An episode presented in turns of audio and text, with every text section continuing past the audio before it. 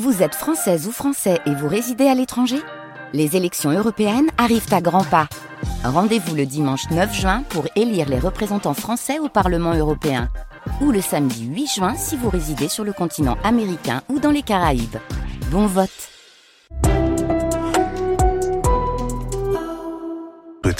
un bon réveil.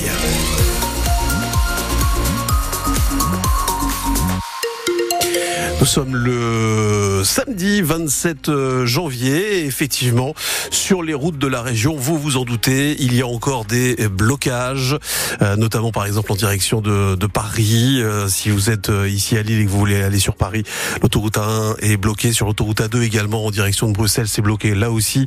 Vous pouvez nous remonter les informations si vous en avez envie.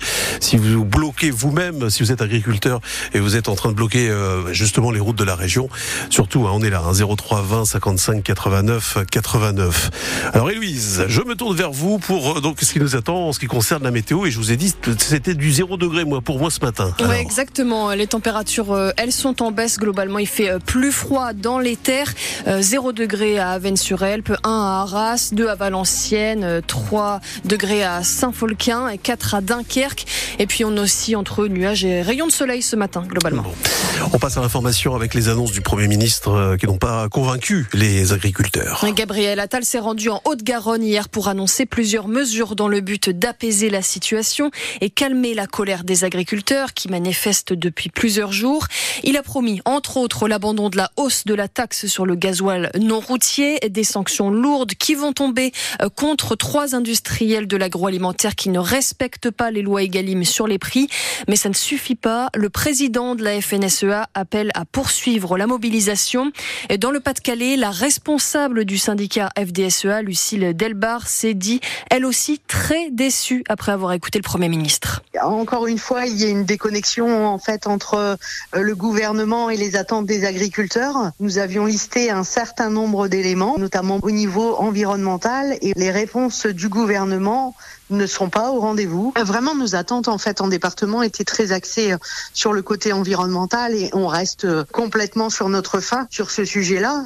On a eu beaucoup de blabla, mais pas beaucoup de résultats. C'est quoi la traduction de la simplification en fait?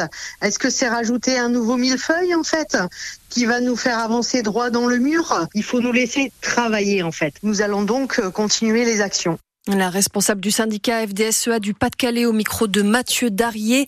Hier soir, justement, la FDSEA et les jeunes agriculteurs ont appelé à lever les principaux blocages dans le Nord Pas-de-Calais. Mais sur la 25, les agriculteurs sont toujours présents au niveau de Bergue. Et sur l'A1, la circulation n'a pas repris entre Dourges et Ronchin. Le temps de vérifier euh, l'état des voies. On reste prudent donc. Et dans le Pas-de-Calais, euh, deux rassemblements pacifiques sont organisés aujourd'hui à Arras vers 11h euh, devant la direction départementale des territoires et de la mer, et puis au Touquet sur l'esplanade aux environs de 10 heures. La loi immigration vient d'être promulguée. Le texte a été publié au journal officiel ce matin après une large censure du Conseil constitutionnel. 35 articles ont été totalement ou partiellement retoqués. Les premières instructions d'application de cette loi ont déjà été présentées au préfet. Stupeur et désolation à l'école privée Jeanne d'Arc de Condé-sur-Lescaut après le saccage de l'établissement. Dans la nuit de mercredi à jeudi, un ou plusieurs individus se sont introduits dans l'établissement et ont fait de gros dégâts. Euh, dans les salles de classe, ils ont renversé les tables, vidé les meubles. Euh, quelques objets ont été volés et à l'étage, les robinets ont été ouverts. L'eau a coulé, a coulé toute la nuit. Il y a eu des infiltrations dans les plafonds et les classes de maternelle au rez-de-chaussée ont été inondées. Louise Forbin s'est rendue sur place. Au rez-de-chaussée, le personnel s'active pour vider l'eau. Il y aura encore un lit retiré après. Hein. Il nettoie aussi les morceaux de plafond tombés sur le sol à cause de l'inondation. Tant d'années de travail détruit, c'est assez choquant. Émilie enseigne dans une classe de maternelle depuis 17 ans. Elle fait l'inventaire de tout ce qui a été détruit dans sa salle. On a perdu euh, beaucoup de travail personnel. quoi. C'est beaucoup de documents personnels depuis des années qui, euh, qui ont été détruits. Des jeux, énormément de jeux aussi pour euh, d'enfants. Les jeux en bois qui ont pris l'eau, qui sont maintenant inutilisables. Au fur et à mesure, on verra ce qui nous manque et ce qui est cassé aussi la liste va s'alourdir, je pense. L'école a surtout subi des dégradations, mais aussi quelques vols, comme une télé. Dans la salle de classe de Justine, des objets personnels ont également disparu. Un tablier d'enseignante. Ça a une valeur sentimentale, c'était un cadeau, donc euh, c'est sûr que c'est triste. La directrice de l'école, Fabienne Duez, s'active également, balai à la main. Elle s'est déjà occupée de contacter l'assurance. On va apporter aussi la liste de tout ce qui nous manque, de tout ce qui a été dégradé aussi. Nos prochains travaux, c'est vraiment mettre une, une alarme et puis euh, caméra sécurisée. L'école espère pouvoir ouvrir dès jeudi prochain en accueillant les maternelles dans deux autres salles de l'établissement. Le reportage de Louise Forbin a retrouvé en images sur francebleu.fr. Une intervention en cours rue du Jardin des Plantes à Lille après une détonation entendue dans un ancien bâtiment désaffecté. Les pompiers sont sur place. Aucune victime n'est à déplorer pour le moment. Petite euh, victoire pour la dentelle de Calais-Caudry. Elle vient d'être reconnue comme une indication géographique officielle par l'Institut national de la propriété industrielle. Ah, ça s'est fait hier. Être reconnu par cette institution, c'est un peu l'équivalent du label IGP de l'ail d'Arleux ou de l'AOP du Maroilles. Le but, c'est de protéger ce savoir-faire régional, mais il s'agit aussi de soulager un secteur très en difficulté, Alice Marot. Ce label, c'est un peu de lumière dans un quotidien bien sombre pour les denteliers, comme le directeur de Solstice à Caudry, Christophe Machu. On était 300 en 2016.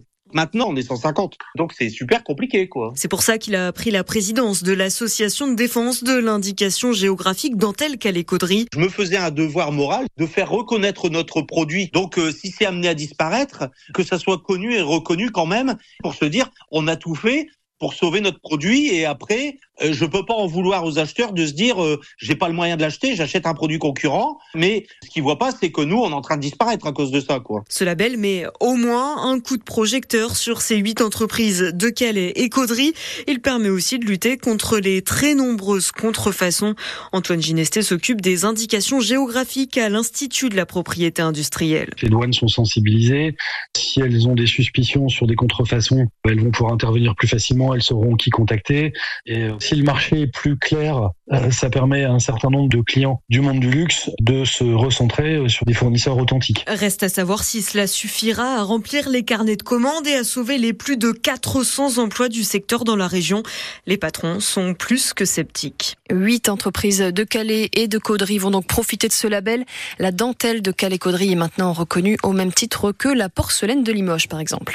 En basket, un début de la 17e journée de Pro B hier et Lille euh, qui s'est incliné euh, d'un seul petit point. 80 à 79 face à Reims. Victoire en revanche de Denain qui s'est déplacé à Rouen 94-90. Aujourd'hui, place à la Betclic Elite. À 18h30, le Portel reçoit Nanterre et à 21h, Gravelines accueille Dijon. Après l'incendie de leur salle à Sportica, Gravelines va disputer son premier match au stade de Flandre à Dunkerque. Les basketteurs gravelinois vont cohabiter avec les handballeurs dunkerquois jusqu'en fin de saison. Et puis euh, en Ligue féminine, aujourd'hui, Bourges reçoit Villeneuve d'Ascq. Les deux équipes sont au coude à coude et se disputent la première place du classement, également avec les basketteuses de Mont-de-Marsan. Et puis à 20h, Saint-Amand reçoit Tarbes. Ils sont encore sous le choc du bonheur. Ce sont les mots du président de la Fédération de handball hier après la qualification des Bleus en finale, euh, presque inespérée face à la Suède, 34 à 30. Les Français étaient menés à quelques secondes de la fin du temps réglementaire, mais ils ont réussi à égaliser à la dernière seconde. Et puis euh, la France retrouvera le Danemark, vainqueur de l'Allemagne.